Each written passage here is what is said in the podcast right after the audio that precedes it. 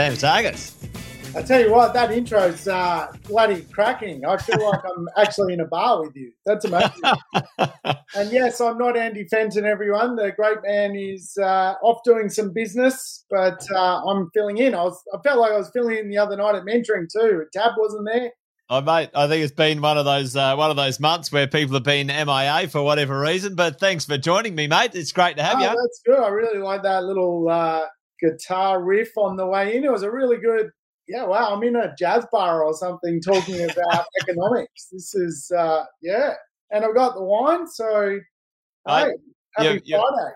You're all you're all set up. Well, we've got a few people already logged in, uh, Sam. So uh, let's say say a quick hello to a few of them. Alexis, good to have you here. Um, yeah, well, uh, what are you drinking tonight, Alexis? You got a bit of a mixer there. You got wine, spirits, and beer going on. It uh, could oh, be good. I've always liked that name, Alexis. Mate, uh, Bryce is uh, grabbing a wine. That machine came along and sort of ruined the name, didn't it? It did. Alexis, turn on the lights. uh, we've got, uh, you know, Kumi here. Uh, hey, this is first time joining. Well, there you go, all the way from uh, Bangalore. You normally live in Perth. Well, fantastic. Great to uh, have you on the show today. We do have a few uh, visitors flying by. Well, I in the mornings, Sam, I have a regular, um, a regular from uh, Florida. He, he, uh, Kevin. Oh, all right. Yeah, yeah. Wow.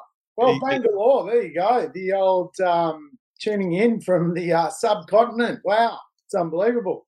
Well, it's good to see uh, people. well, yeah, what time is it over there, Kumi? Let us know um, as we go. A few people have been able to drop by um, to grab a live, which is all got the hard tea, vodka, and and chili chocolate tea. That is pretty, pretty, uh, pretty good. Pretty good. Kumi's uh, flying planes around um, uh, in different places and spaces. So uh, fantastic. Well, listen, um, eleven forty-five a.m. So there you go. That's not too bad. It's not too late at night. Well, welcome everyone. Great to see everybody here. I'll do the quick, you know, uh, set the scene for what we're up to today, Sam. Normally, we sort of say, hey, I've been doing property 20 years. Andy's been doing finance and economics 20 years, but uh, you've been doing property longer than longer than uh, longer than me. It'd be 30 years. Why don't you give everyone the two second uh, helicopter view of Sam Sam Saggers, the uh, property extraordinaire, joining me today. We're doubling down on real estate today, folks. Oh, okay, yeah, sure. Well, um, yeah, my background, um, I did a uh, basically a diploma in property. It was a four year process and um, got into real estate as soon as I left school and uh, basically, yeah, became um, an investor in my early years and, and pursued that. Met up with this crazy looking fellow. He's turning uh, 50 on the weekend, by the way, everyone. So big uh, five zero. big five zero. Is that uh, is that a scary proposition? Well, it doesn't feel like that. so maybe when I get there, I'll uh, I'll be I'll be different. But you know, oh, we shall see. Well, have you got anything planned? Are you going to have a big shindig or anything? Nothing big. Just going to have a family family get together. So uh, I'm I'm a bit I'm a bit kind of. Yeah, I, I don't really like attention in that way, Sags, to be honest. yeah, birthday parties can be a bit that way. Yeah. But anyway, we had our 20th, our business 20th, just a month ago. That was kind of like a big party for everything, wasn't it? I think that was. Uh, I think I'll take that as the big party myself. yeah. No, well, yeah, my background's really just real estate. I've worked in the investment space for thirty years. I've written a few books. I've even spoken at uh, guest lecturing at universities and things like that on urban behavioural economic, economics. Um, and yeah, really, my specialty is understanding sort of housing market fundamentals. So, yeah, uh, crazy times, but uh, it's always crazy. Mate, uh, certainly crazy the last few years. And if you have any uh, questions, ladies and gents, put them in the chat. As you guys already know, if you're regular, uh, some new, some regular, we've got a couple of sections of the show. Usually in the afternoon, we have a glass of wine and get a little bit warmed up. Um, and uh, the first section is usually sort of what we call decant the week, which is, hey, what's been coming on in the news? We'll have a little look at that in a second. Um, we'll have a section about the number one menace. We to well, there's there's a number one menace, but there's a section of three of them. It's the media, it's the politicians, and the banks. Usually, the the number one eroders or menaces when it comes to to wealth. And um, the last part, if we've uh, if we've got something in the tank, we might do a little bit of hey, here's something you should know, um, and we call that the perfect pairing. Hey, there's a problem, Sam, and there might be a solution, you know, um, as we go. So great to see everyone here, and um, and uh, good to see some people uh, hitting the hard liquor early in the afternoon. Forty, good to see you, brother. Tequila. Uh, thanks. I don't mind a tequila. I don't mind a little dark tequila on ice. Oh, uh, well, Sammy, what's your drink that you uh, you drank uh, way too much of and you'll never drink again? Tequila was mine. Well, that I I think uh, vodka. Yeah, I'm not a vodka guy. vodka. So Sam doesn't drink vodka and porty tequila for me. If I smell it, oh no good. When I was 21, I had way too much. there you go. All right, well let's do it, folks. Let's get into the show and let's kick it off with our first uh, first part of the show, which is uh, decant the week. We'll be right back after this.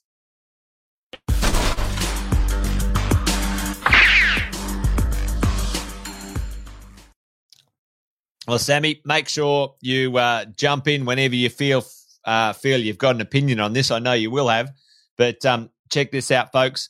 Um, yeah, this is just uh, from you know twenty fourth of Feb today, two forty five. The great housing crash, Sam. The great housing crash has stalled. You know, you know. The well, I'll tell you what, it, it's interesting, isn't it? Um, the media will jump on uh, anything as soon as uh, soon as they they catch wind of something, they'll create a headline. But I tell you what, um, this was always going to be a mid mid cycle slump. It was never going to be a crash. Um, crash is a pretty crazy word for where we're at at the moment. It really is that sort of mid cycle slump while everyone gets their head around to really get started again. And so, yeah, it's uh, it's uh, it's interesting though. They they're starting to see what's underneath the hood of this thing, and it's really, yeah, a terrible undersupply, and uh, everyone holding on to their real estate. Yeah, well, you know, the the idea that the market's crashing isn't isn't uh, certainly isn't supported by any of the data, Sam. You know, like no matter which way you slice it, folks listening in, you know, if you go, all right, well, let's start at a zero point. Let's go, you know, Jan 2020. You know, if you have a look at this national wise, national wise, you know, uh, the average house price or home price growth 30% up um, from three years ago. Now, I, I, don't know about you. I wouldn't be calling this a crash, folks. Um, you know, there, does, there doesn't look like any crashes going on here.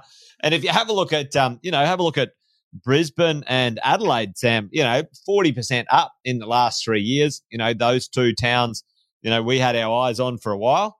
Um, and uh, you know some adjustment in you know um, you know the big kahunas when it comes to sort of Melbourne and Sydney. But maybe we'll we'll dine out, out a little bit on Melbourne in a minute because you and I have been talking about this for a while when it comes to you know hey why has Melbourne had you know a little bit harder time of it when it comes to the the property market. But um, certainly, I don't see any crash there, folks. Uh, I don't know if anyone sees sees a crash in those that data oh well let's go check someone else. You know we um have a look at CoreLogic and domain. You know has the uh has the has the chart. You know depending on how you chart your data can always show you some interesting things. But you know the house price growth over the last three decades well you know sam we talk about this often you know. You want to buy a property and keep it because it takes time. You know you and i were just talking about 18 year real estate cycles, and I was talking about 15, 18. Yeah. You know, yeah.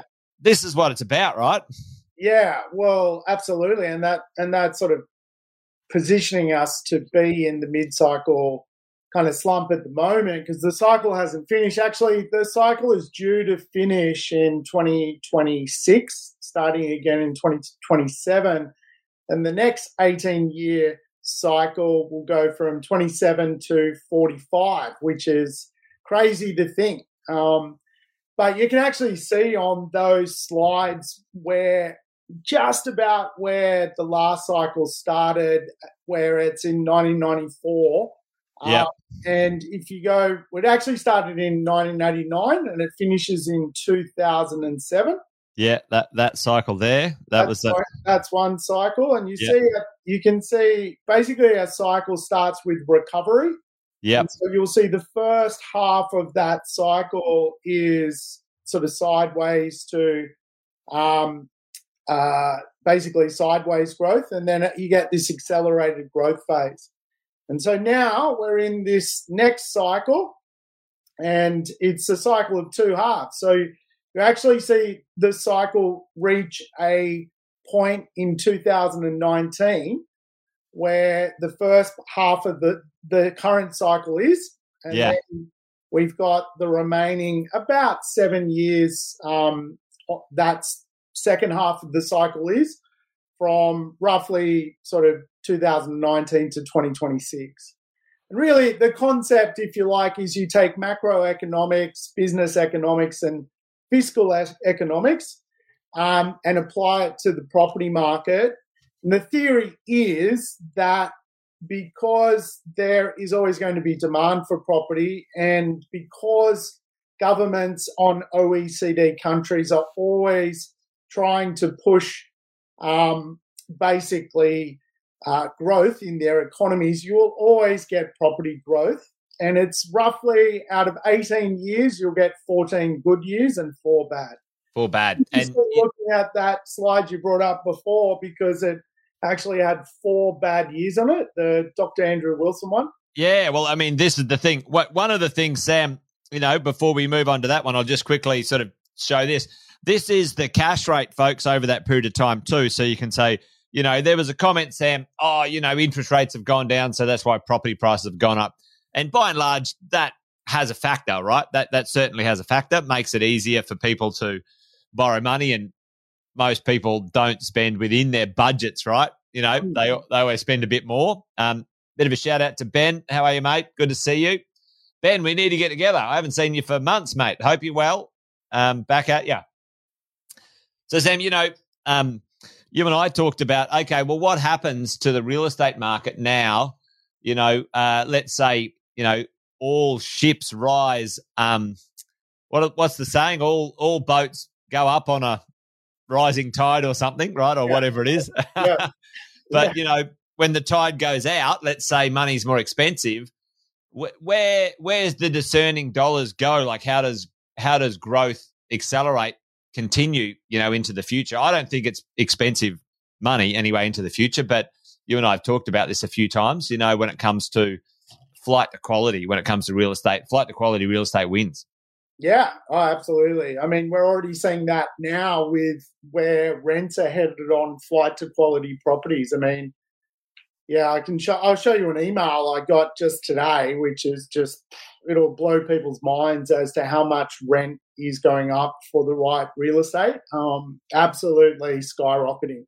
I And you know, I think I think we've just got to understand if you go back to your sort of previous slide where you saw the economics of two cycles, actually, if you go from sort of basically 1989, which isn't on there, but goes up to 2007, you had money change or morph twice. You had the deregulation of banks in the 90s and then yep. the mining boom one, which really pushed up wages.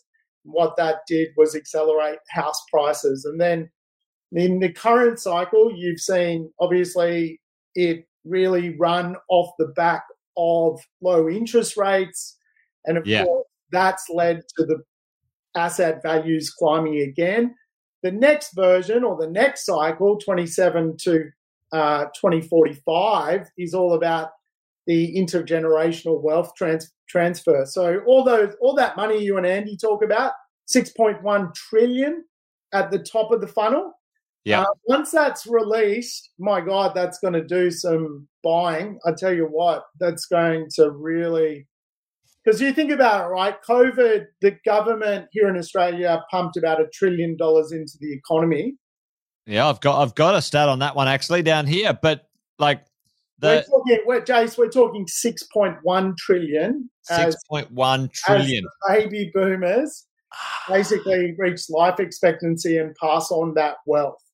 So because like obviously it's quite quite often hard to fathom that an eight hundred thousand dollar property today can become one point six. Yes, or, or one point six can become three point two, and the same thing was happening back in 1989. It was like, well, I remember you and me having a chat. It's over, Jace. It's over.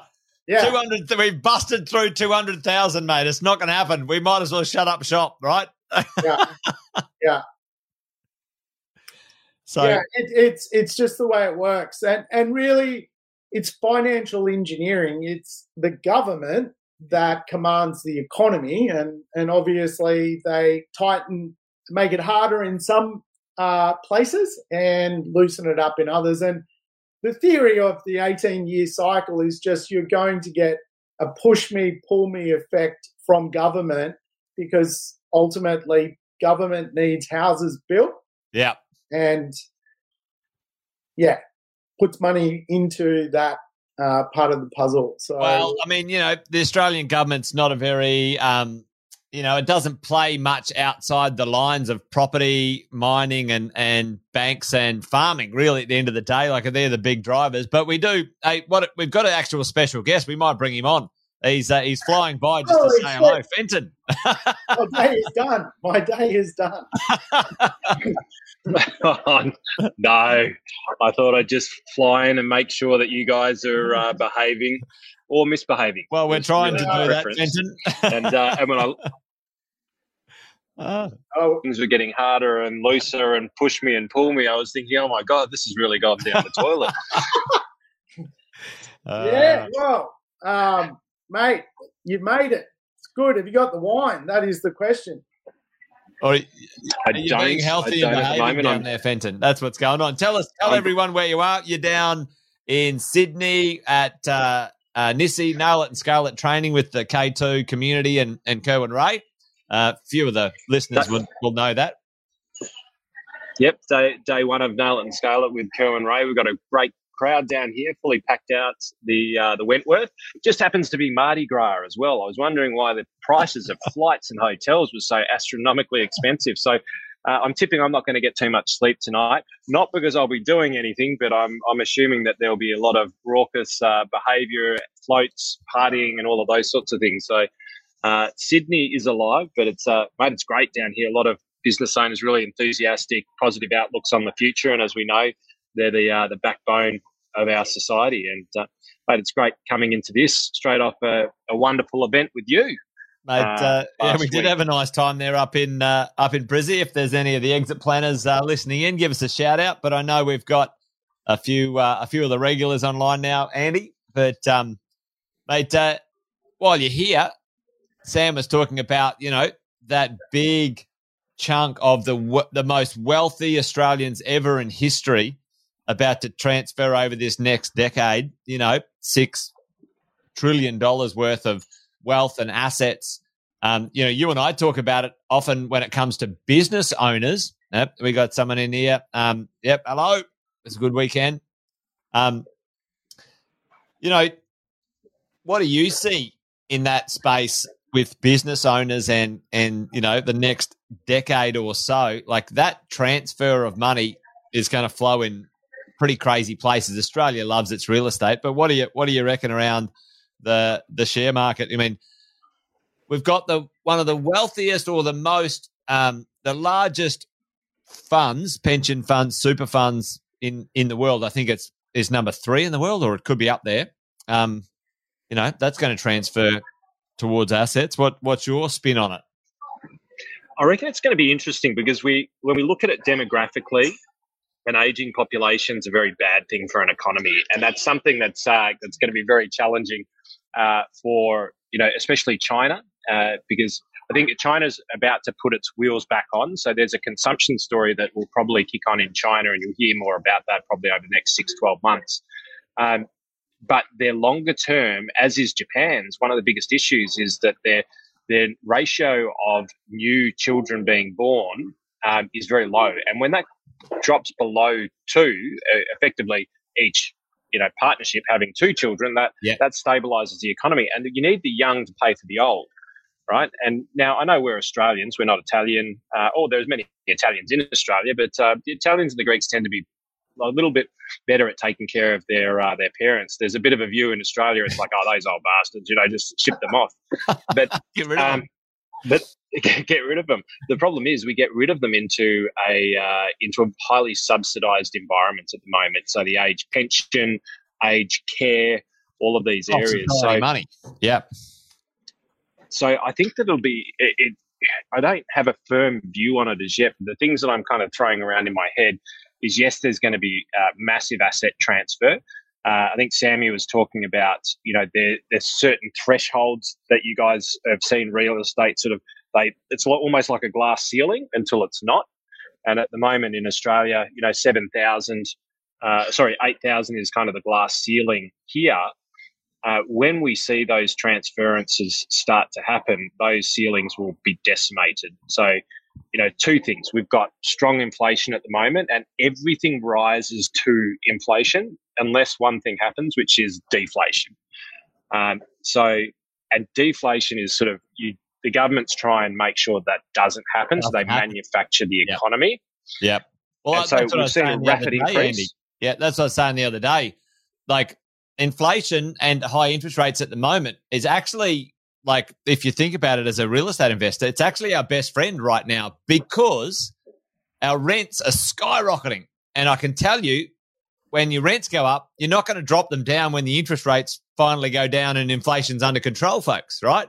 Now, tell me in the chat right now, give me a yes or a no. Anyone going to drop their rent $100 after inflation and, and the interest rates get under control? Well, yeah, well, I think inflation's almost pushing people to a financial, like, like finish line. Like rents are going up so hard. You're right. If it deflates, people aren't putting their rents down as much as they as they've gone up. So you're you're absolutely if you own assets now like real estate, which has pricing power, pricing power in the rent, I absolutely think um, you're yeah, you're you're you're going to be better off down the track for sure. You're in the driver's seat. Sonia's saying, "Nah, not happening." Not happening. yeah, look, let, let me just, why, why, would you? I'll show you. I'll quickly show you. This is from my uh, property manager today. Quickly show you. I, you need to share your screen, Sammy. Um, sometimes I think people think we're bullshitting. we're not. Can you guys see see that? Yeah. Uh, yep. And I blocked got it. people's names because I didn't want to like yeah have them televised. But hey, confirming that a lengthy conversation with blah blah blah informed her of the pending increase of $340 per week. Obviously, somewhat shocked by the news, yada, yada, yada. That's real, folks. Like, that's what's happening in real estate at the moment. Like, that is just mind blowing as to, you know, the just how much that is for someone. I had to write back and say, look, I, you know, I expect to lose the tenant because you know, she's she's not going to be able to afford it. But that's what's going on, you know. And I'm calling it. It's basically property cannibalism. Like it's just she's gone next. Um, next. And and this that's what's happening out there. Like real estate's carrying pricing power, and it's it's being shown in the in the rental returns right now. Yeah, and and really at the end of the day, you know, the challenging part for for most landlords is like, well, you know, my costs are still rising, you know, and and um, you know, this is um, whoever sort of said this one is just like, hey, listen, it's good we can put our rents up, but for most of us, it's actually not even not even close to covering the cost of the interest rates that have been passed through, and and um, you know, so for sure, uh, you know, I say to most people out there, listen, I'm, you know, you might feel bad, but you're not a charity. Um, you got to make sure you can cover your costs and make sure your the cost of your investments taken care of and all of those sorts of things. But you know, really at the end of the day, I think that to be honest, all three of us agree that I think that lands squarely in the in the government's la- uh, government's lap when they did something. Sam, I'll circle around to this, and Andy, you could probably comment on this one. Sam and I were talking about this before. Something happened, folks. Um, uh, and and listen, there's a um, there is a uh, a market economist, a property market economist that we trust, you know, probably the best in Australia, if not like totally the best.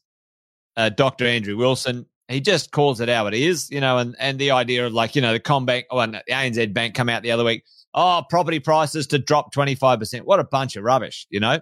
The largest um, decrease in property prices um, occurred in 2018. Um, you know, since they've been tracking the proper data, Andrew Wilson. At the moment, it's 4.3 um, so far. Just, you know, we've got a couple of months of uh, 2023 under our belt. But, Sam, we were talking about what happened leading up to the worst reduction in property prices Australia's ever seen in general across the general market. Um, and you had some info on this. Oh, well, yeah, what, it, was, it, was, it was government intervention. So you had the removal of uh, foreign investors by virtue of um, yeah, basically extreme taxes. Um, yep, FIRB gone. Yeah, taxing foreigners. Well, now like it's a it's a prickly conversation because obviously sometimes when you think about foreigners buying here, you think about well, it's pushing prices up, but also a lot of properties were produced which really locals wouldn't live in, produced and sold off to foreign investors that provided affordability to the rental market. So yeah. you removed a massive supply piece of basically shitty apartments um, in places close to universities. Um, you know, the Docklands of the like. Shit, shit houses in shit towns, Sam? Shit houses in shit towns.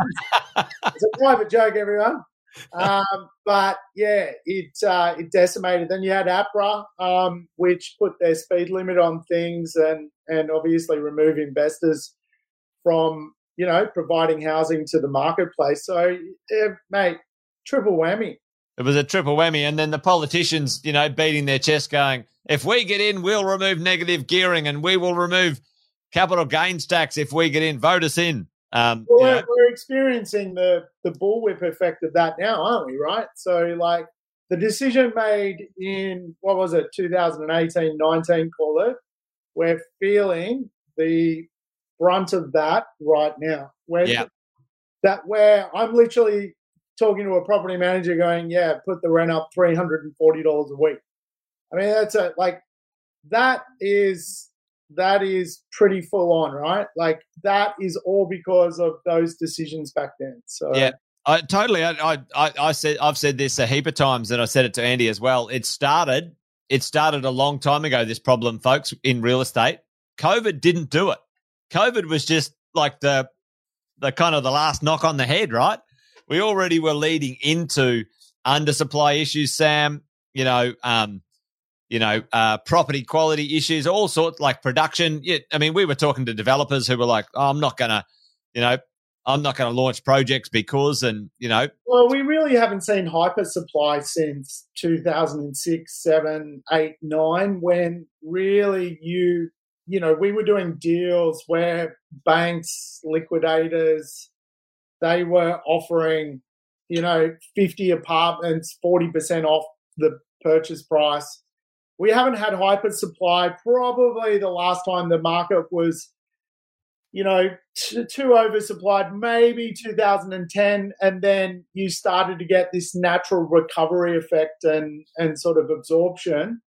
And by 2019, everything had been absorbed, and then they created policies to, to like to. Uh, yeah, basically stop more production. So you had all stock absorbed, then a policy stop production. So, geez, man. There we go. Well, uh, Andy has to uh, chuff off, folks. Mate, mate, mate glad, glad you could drop by, Fenton. Thank you for having me on your your show, gents. it's uh, it's it's it's far more attractive with the two of you than uh, than when I'm on there. But Sammy, it's great to, to see you. I'd love to be on a couple of these where uh, you come in and join us because I always love hearing all of your stats and always up for it, always up for it. But I think everyone loves your two, you two at you know bantering. I think you got the uh, secret sauce. So, well, mate, it's uh, it's a good threesome. Uh, but uh, but next week I'll be coming back. I'll be I've been catching up with a lot of our fund managers, uh, talking all things inflation, rate hikes, all of that sort of jazz. Very similar to the context of the conversation you guys are having right here. So.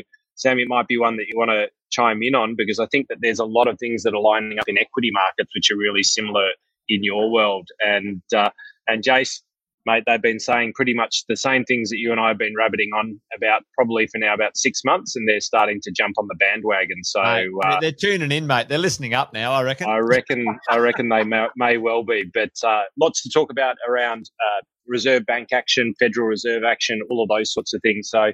I look forward to sharing that with you guys uh, next week and seeing everyone back there.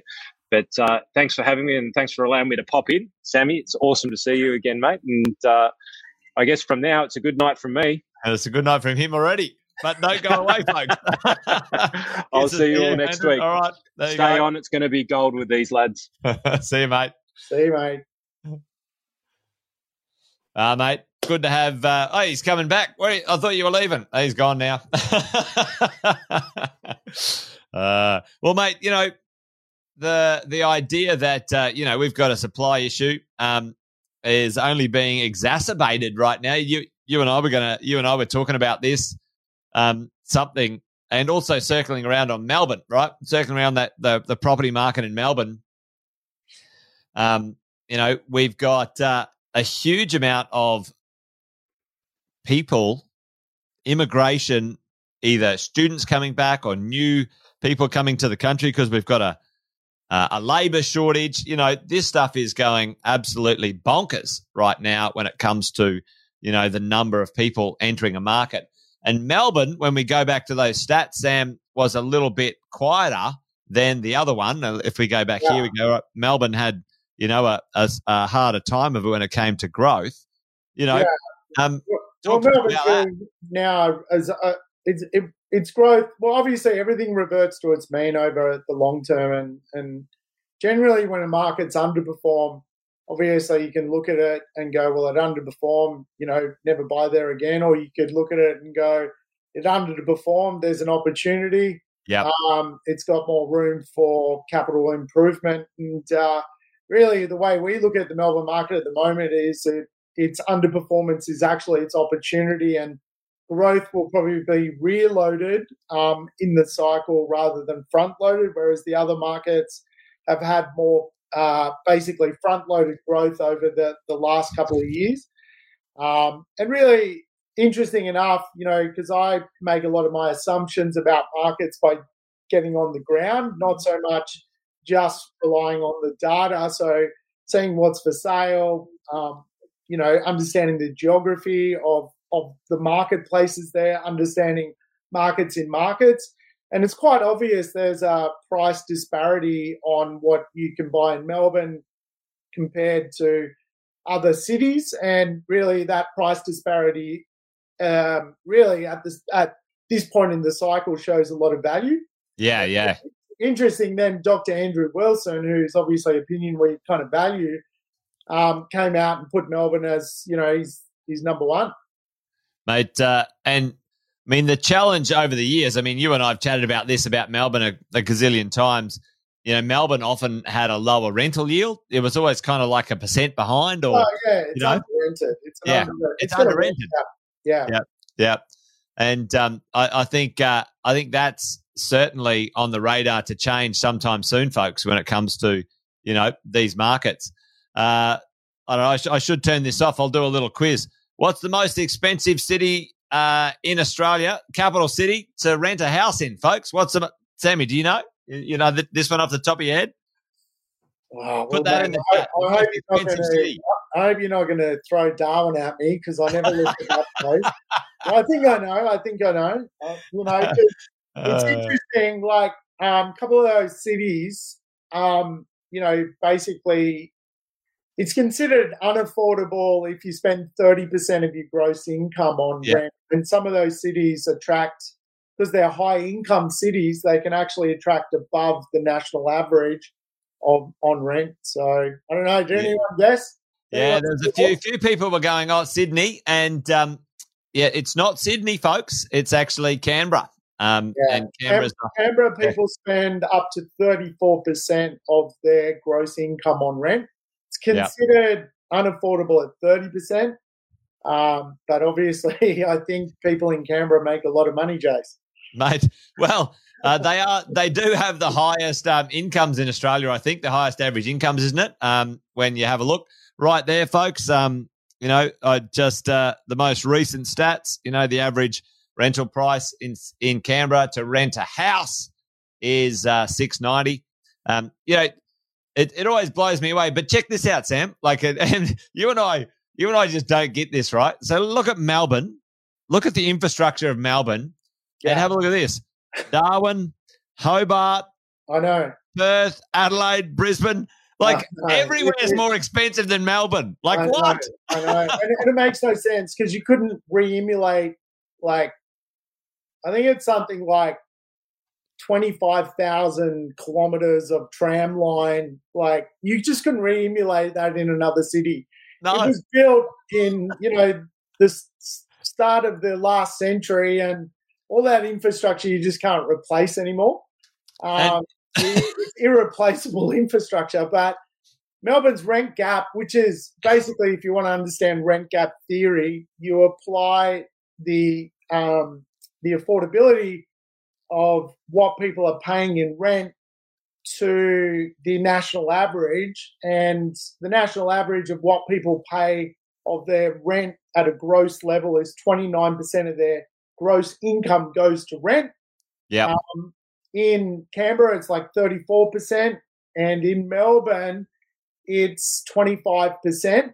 Um, so it's about 4% below the national average. But if you dig into a lot of suburbs, which drag down the mean, um, yeah, you're, we I found a suburb where it's 16% um, basically of household income goes to rent. Wow. So really, what that tells me that rent can actually double in value before it puts pressure on the household budget. Yeah. So a lot of Melbourne is fundamentally under rented, and and because obviously we we see a lot of um, activity down there, and it's it's catching up though. Like the forecast is for Melbourne to sprint faster than the others from a rental perspective. Yeah, yeah, yeah. I mean, otherwise known as the Dan Andrews issue. Um, um, according. yes, well, yeah, you lock a city down for a year and a half, and you're probably going to have a problem. Yeah, uh, yeah hold it. Yeah, yeah, hold it back. And uh, you know, when you have a look at the world of, you know, um, you know, uh, apartments. Well, you know, Sydney certainly um, certainly ranks up there as the number one expensive place to to rent an apartment. But um, you know, Canberra again comes in number two. But you know, the house. So so there you go, folks. Like you know, uh, at the end of the day, Sammy, we both know like being on the ground. This is the interesting thing. I always say, Sam, you know, if someone says, "Oh, you know, there's this market issue," and I'm like, "Well, when was the last time that you went and stood in line at an open home, or um, you know, um, saw how many people showed up to you know, uh, an auction or whatever it is. And if you go and do that physical stuff, like you said, you get on the ground often, not just look at the data. And it's a different, it's a it's totally a different, different feel. yeah. Like yeah. you, you're seeing it on, like, do yourself a favor, folks. Yeah. Like go out to a sales open home over the weekend, go to a rental open home just for kicks and giggles, and you'll start to see what's going on. It's, um, there's definitely people uh, there's not a lot of stock on the market for sale, that's for sure. Um, people are holding on. People, um, you know, and, and it's probably easy to see why. Like, if you were selling and you wanted to spend some time renting before you bought again, wow, like you can't get a rental. So you're not selling. Um, And then there's not a lot, so no one's selling. There's not a lot of stock to go, well, I'll sell and buy. Um, so the market's grinding to a bit of a bit of a hole. It, it, it's jamming itself, Sam. It's getting it's it's it's stuck, right? Like it's like I, yeah, yeah, completely stuck. It's not yeah. enough stock on the market. Oh well, I mean, lead, leading right into that, I'm I'm glad that segue worked out for me. But you know, has the the the stock change? I mean, and you know, again to to to dine out a little bit on Melbourne, but sort of Melbourne and Sydney, you know, the reduction in um not only sort of yearly change, monthly change, have a look at that. The number of new listings for sale, like, you know, the interest rates going up, people aren't, you know, bailing on their homes. Like, you know, this, this idea of this mortgage cliff, mortgage cliff coming, you know, people are going to leave and whatever. Uh, I think that's a bunch of bullshit. Like technically, well, economically they can't. Even if they were to to bail out, where they're going to go, the rent's going to cost them more than their mortgage sometimes. You know, so you know it, it's actually causing.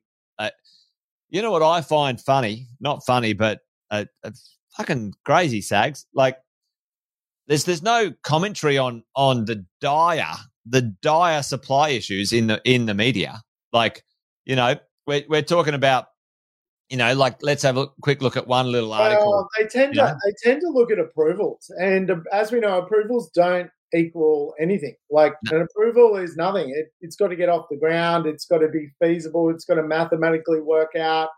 So ten, I tend to see from media like, um, yeah, you know, approvals which are down, but approvals is not actually, uh, you know, handovers when it comes to supply. No, and arguably, Sam, like you know, we we know many of the best you know producers of great quality property in Australia. I mean, we, I mean, you know, fucking all of them. I mean, you've been doing this for twenty five years. You know them all, and you know.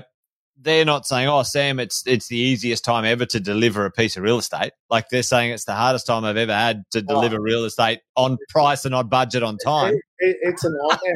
I, yep. I caught up with um, one notable developer. You know, he sits in the BRW top sort of 200, and basically his his pipeline of stock is now so far backlogged that yeah, it's a real it's a real pickle. Like they just can't get stock onto the market quick enough because there's just so many moving parts. There's construction, government, um, sustainability constraints. There's Empl- employment, like you got employment, you know. like mate, it's it's that you can't get the trades to build the stuff. You can't get it, and you know, like talk about Melbourne. You know, for example, Brisbane. You know, the largest public infrastructure project ever in Australia's history is underway in Melbourne, right? You know, that's got nothing to do with real estate.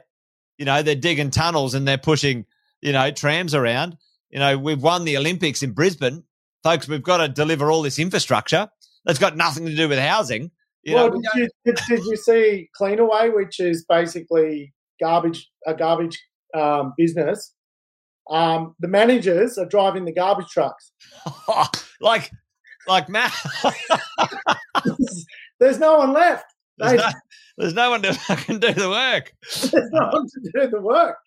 That's ah. unbelievable. So, like, that's, I mean, that's a huge company. That's the bit, one of the biggest, basically, um, you know, they, they, they deal with all sorts of waste, construction waste, uh, recycling, like, like literally managers are becoming drivers because, yeah. So, I don't know, like, I, call me a simpleton, but, you know, when we talk about sort of things slowing down, recession, whatever, like I just don't see it. There's just too much work. Like if people got work, like like and there's too much work, like it's just you know, things are just the new normal. Like we're just living with, you know, a, a cash rate which, yeah, probably settling in at where we're at now.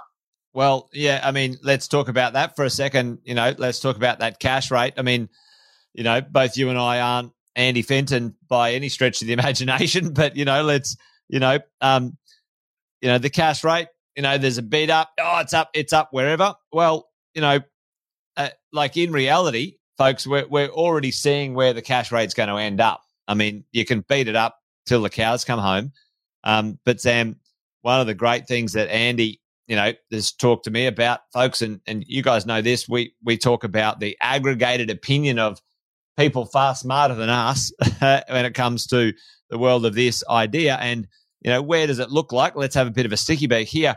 The Australian 10 year government bond, folks, really is the predictor, a 10 year government bond of where the cash rate, you know, is, is predicted to be. So, you know, you can see this range between sort of three and a half and four percent.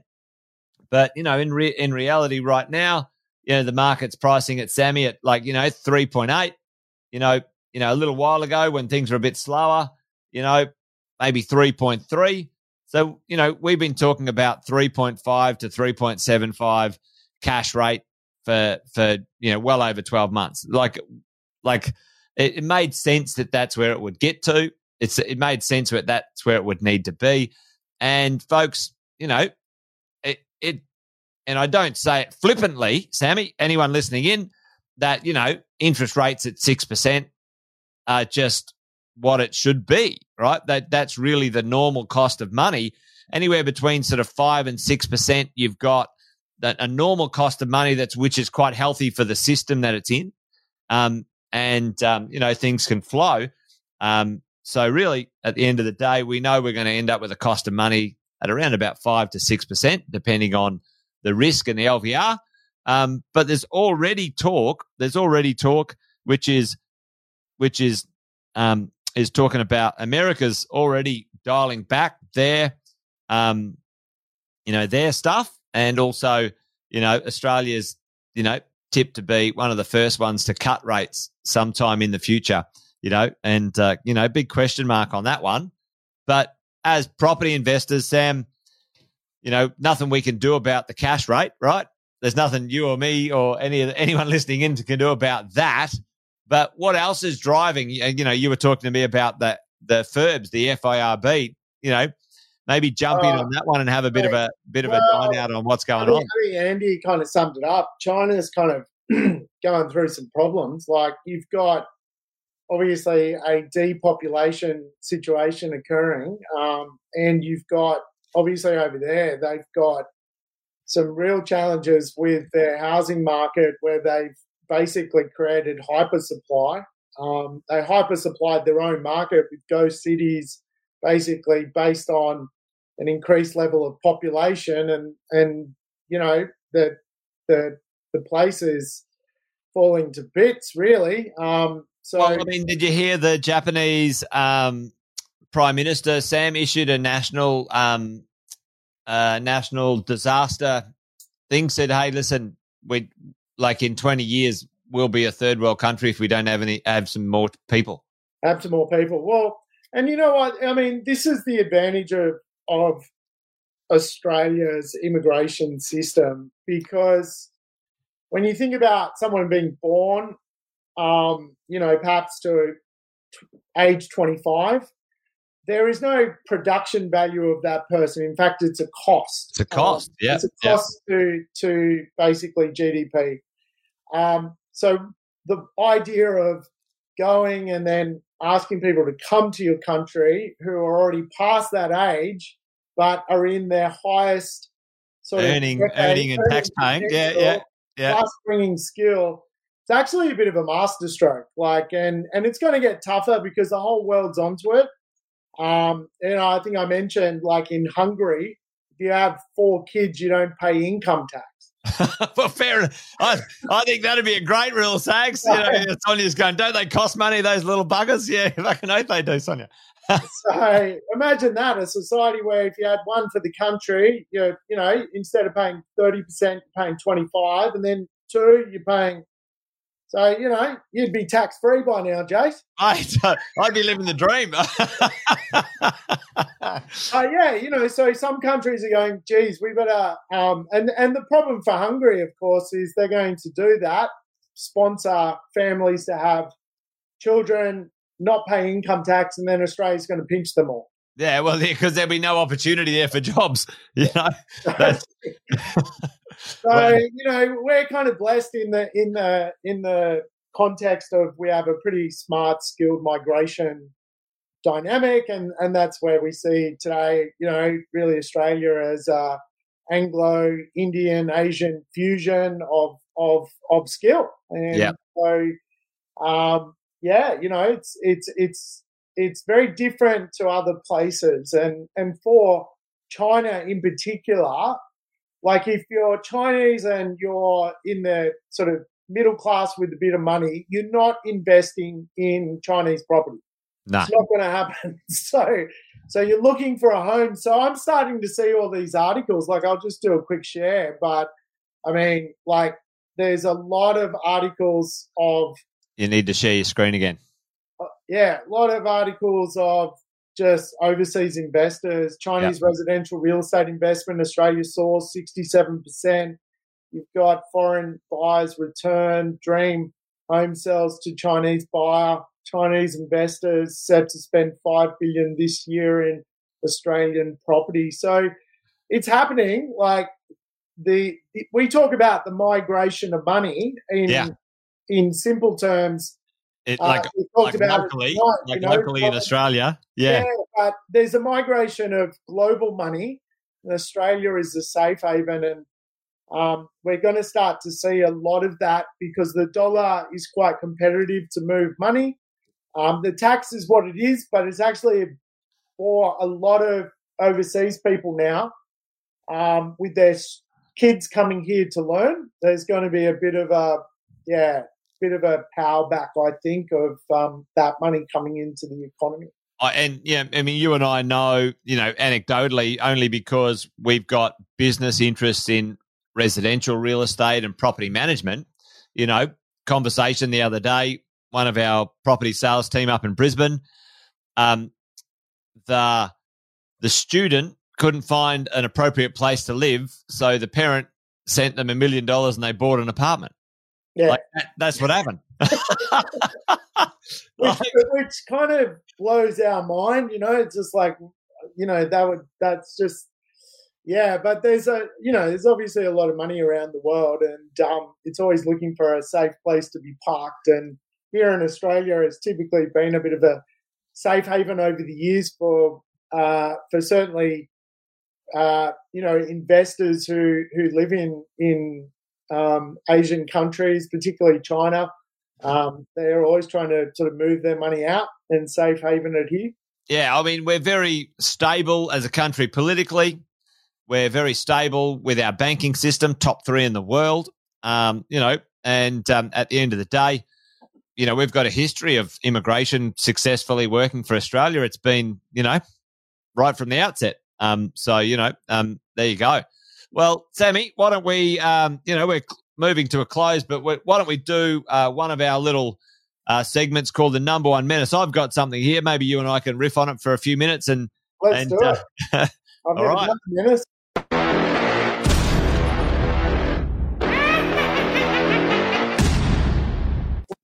All right, what do we got? Hey, listen, folks, um, number one menace. Well, number one menace. Like the other day, I heard this one, uh, which was good. Actually, Owen came up the other day, and um, it was the combination of the number one menace. Put it in the chat for me. You know, you, you got your, you got the government, you've got the media, and you've got the banks. You know, um, you know, BMG. Yeah, they're the three that can, um, you know, cause, you know, plenty of grief when it comes to you and your wealth. Um, check this out: how to lose one point two six billion dollars, folks, in the blink of an eyelid. Um, now, I'm not. I'm not condoning, nor do I support gambling in any way, shape, or form. Just so we're all clear. Um, but check this out. You know, um, the New South Wales government, Sam. You know, we all know the story. Got in a bit of a stoush with you know the casino group, and um, you know, decided that they were going to teach them a lesson. This is this is what I this is how I see it, folks. Anyway, so then the government says, you know what, we're going to um, increase our tax on the the the Star and the Crown Casino Group, right? That's what they said. What what happened? Um, you know, they said, all right, we're going to increase our tax. We're going to put our taxes up, you know, um, a couple of percent, on average two percent. What did that do? You know, I, this actually this actually interests me. You know, they're going to say, all right, well, we're going to increase our revenue that we get from um, from the from the casinos 364 million and check this out check this out sam um, and uh, what they're going to do with that 364 million folks is they're going to um, uh, have three, 33 million of it go to responsible gambling and 5 million go to another fund. And that's it. Where did, where, Sam, then where did the other, where did the other, um, 300, where did the other 300 million go? I, wow. Wow. Like, what? Like, did anybody just see that? They're like, just like, Abra fucking cadabra. All right, um, there we go. So there you go, folks. there's there's balance sheet maneuver 101 when yeah. it comes. We'll just put the taxes up. Boom, gotcha. Right. So anyway, the point is, folks. Um, yeah, that is creative accounting, Alison. Right. And in, in plain sight too. So said we're going to raise $360 million worth of revenue, but we're going to spend 33, $38 million over here. And everyone goes, oh, great idea. Fabulous. Nobody had a revolution on that. Anyway, um, so there you go. Number one menace at work. But this one is probably more prevalent, Sam. Um, trusts. You know, trust company and trust structures have been around since time immemorial. They were invented back in the olden days, back in the the knights days, back in you know um, the common law from the from England and so on. Anyway, um, uh, just only a, you know a little while ago, the ATO decides that uh, they think they're tax evasion schemes and they're going to investigate them. It doesn't matter. doesn't matter. We've been using them for fucking two hundred years, or probably thousands of years if you go back to England. Um, but uh, they, all right, they're going to uh, they're going to have a look at anti avoidance and tax avoidance, folks. So there you go. Uh, I think it's a scare campaign. With like we've had a chat to our accountants, and they've sort of said, listen, there there is a you know 0.01 percent of a 0.1 percent chance that you know there could be something here, but just keep an eye on it, folks. Um, this is creative. Yeah, I wonder. Yeah, exactly. If they look at themselves. And the other one, Sam, I saw today. Um, How's this? The language around super. I saw Albanese interviewed, and he said, "You know, listen, folks, super is meant to um, meant as you know something that can um, help the economy uh, not pay for people in retirement." And and hang on, it's like, hang on, no, super is like, he, like he was saying, it's meant for the government not to have a burden. And it's like, and and they're like they're lining up to tax it. Like, okay, here's my call. okay, yeah. it's actually not our money, according to. It's not our money. He said, basically he said it's not your money. Like, what are you thinking? Of, what are you talking about?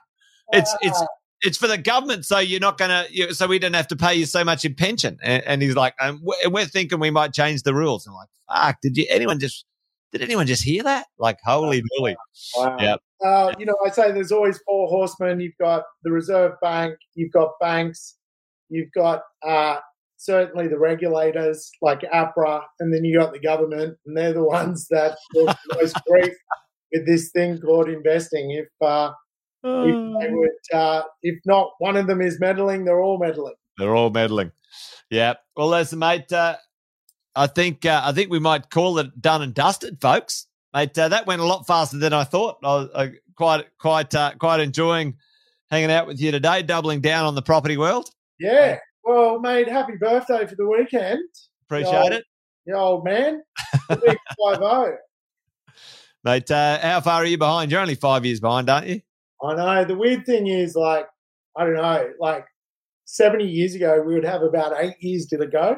Do you know what I mean? Like, I think superannuation or the pension began in like 1895 and they made the life expectancy to get the pension 65 but the no the pension was at 65 but the life expectancy was 58 58 yeah yeah it's like they're not going to get it so that's okay oh well awesome mate no, mate, uh, I only feel like we're just getting started. Halfway there, Sags. Well, mate, uh, great to have you on the show. Yeah. Give Sam a bit of a shout out, folks. Thanks for joining us, Sags. No Love to have you back again. Yep. All right, we're done and dusted, folks. Thanks for hanging out, um, and uh, thanks for the uh, birthday wishes. I'll uh, I'll send you some photos, and uh, away we go. All right, mate. Well, that's it. We're done, dusted. All right, All right folks. Adios. See you, Great folks. See ya. Bye bye. Thanks for watching another episode of Wealth, Wine and Wisdom. Make sure you like, subscribe, and turn on the notifications so you never miss a thing, folks. We'll look forward to seeing you next time. Debrief the week with Wealth, Wine and Wisdom. Every Friday at 5 p.m. Victoria and New South Wales time. We know that Queensland, South Australia, WA have different time zones, as does Darwin, but we're sure that you can do the calculations depending on whether it's daylight savings or not. You can also catch up on all the episodes wherever you get your podcasts. Make sure you check out the Positive Mentor podcast from our six star team. at positivementor.com.au.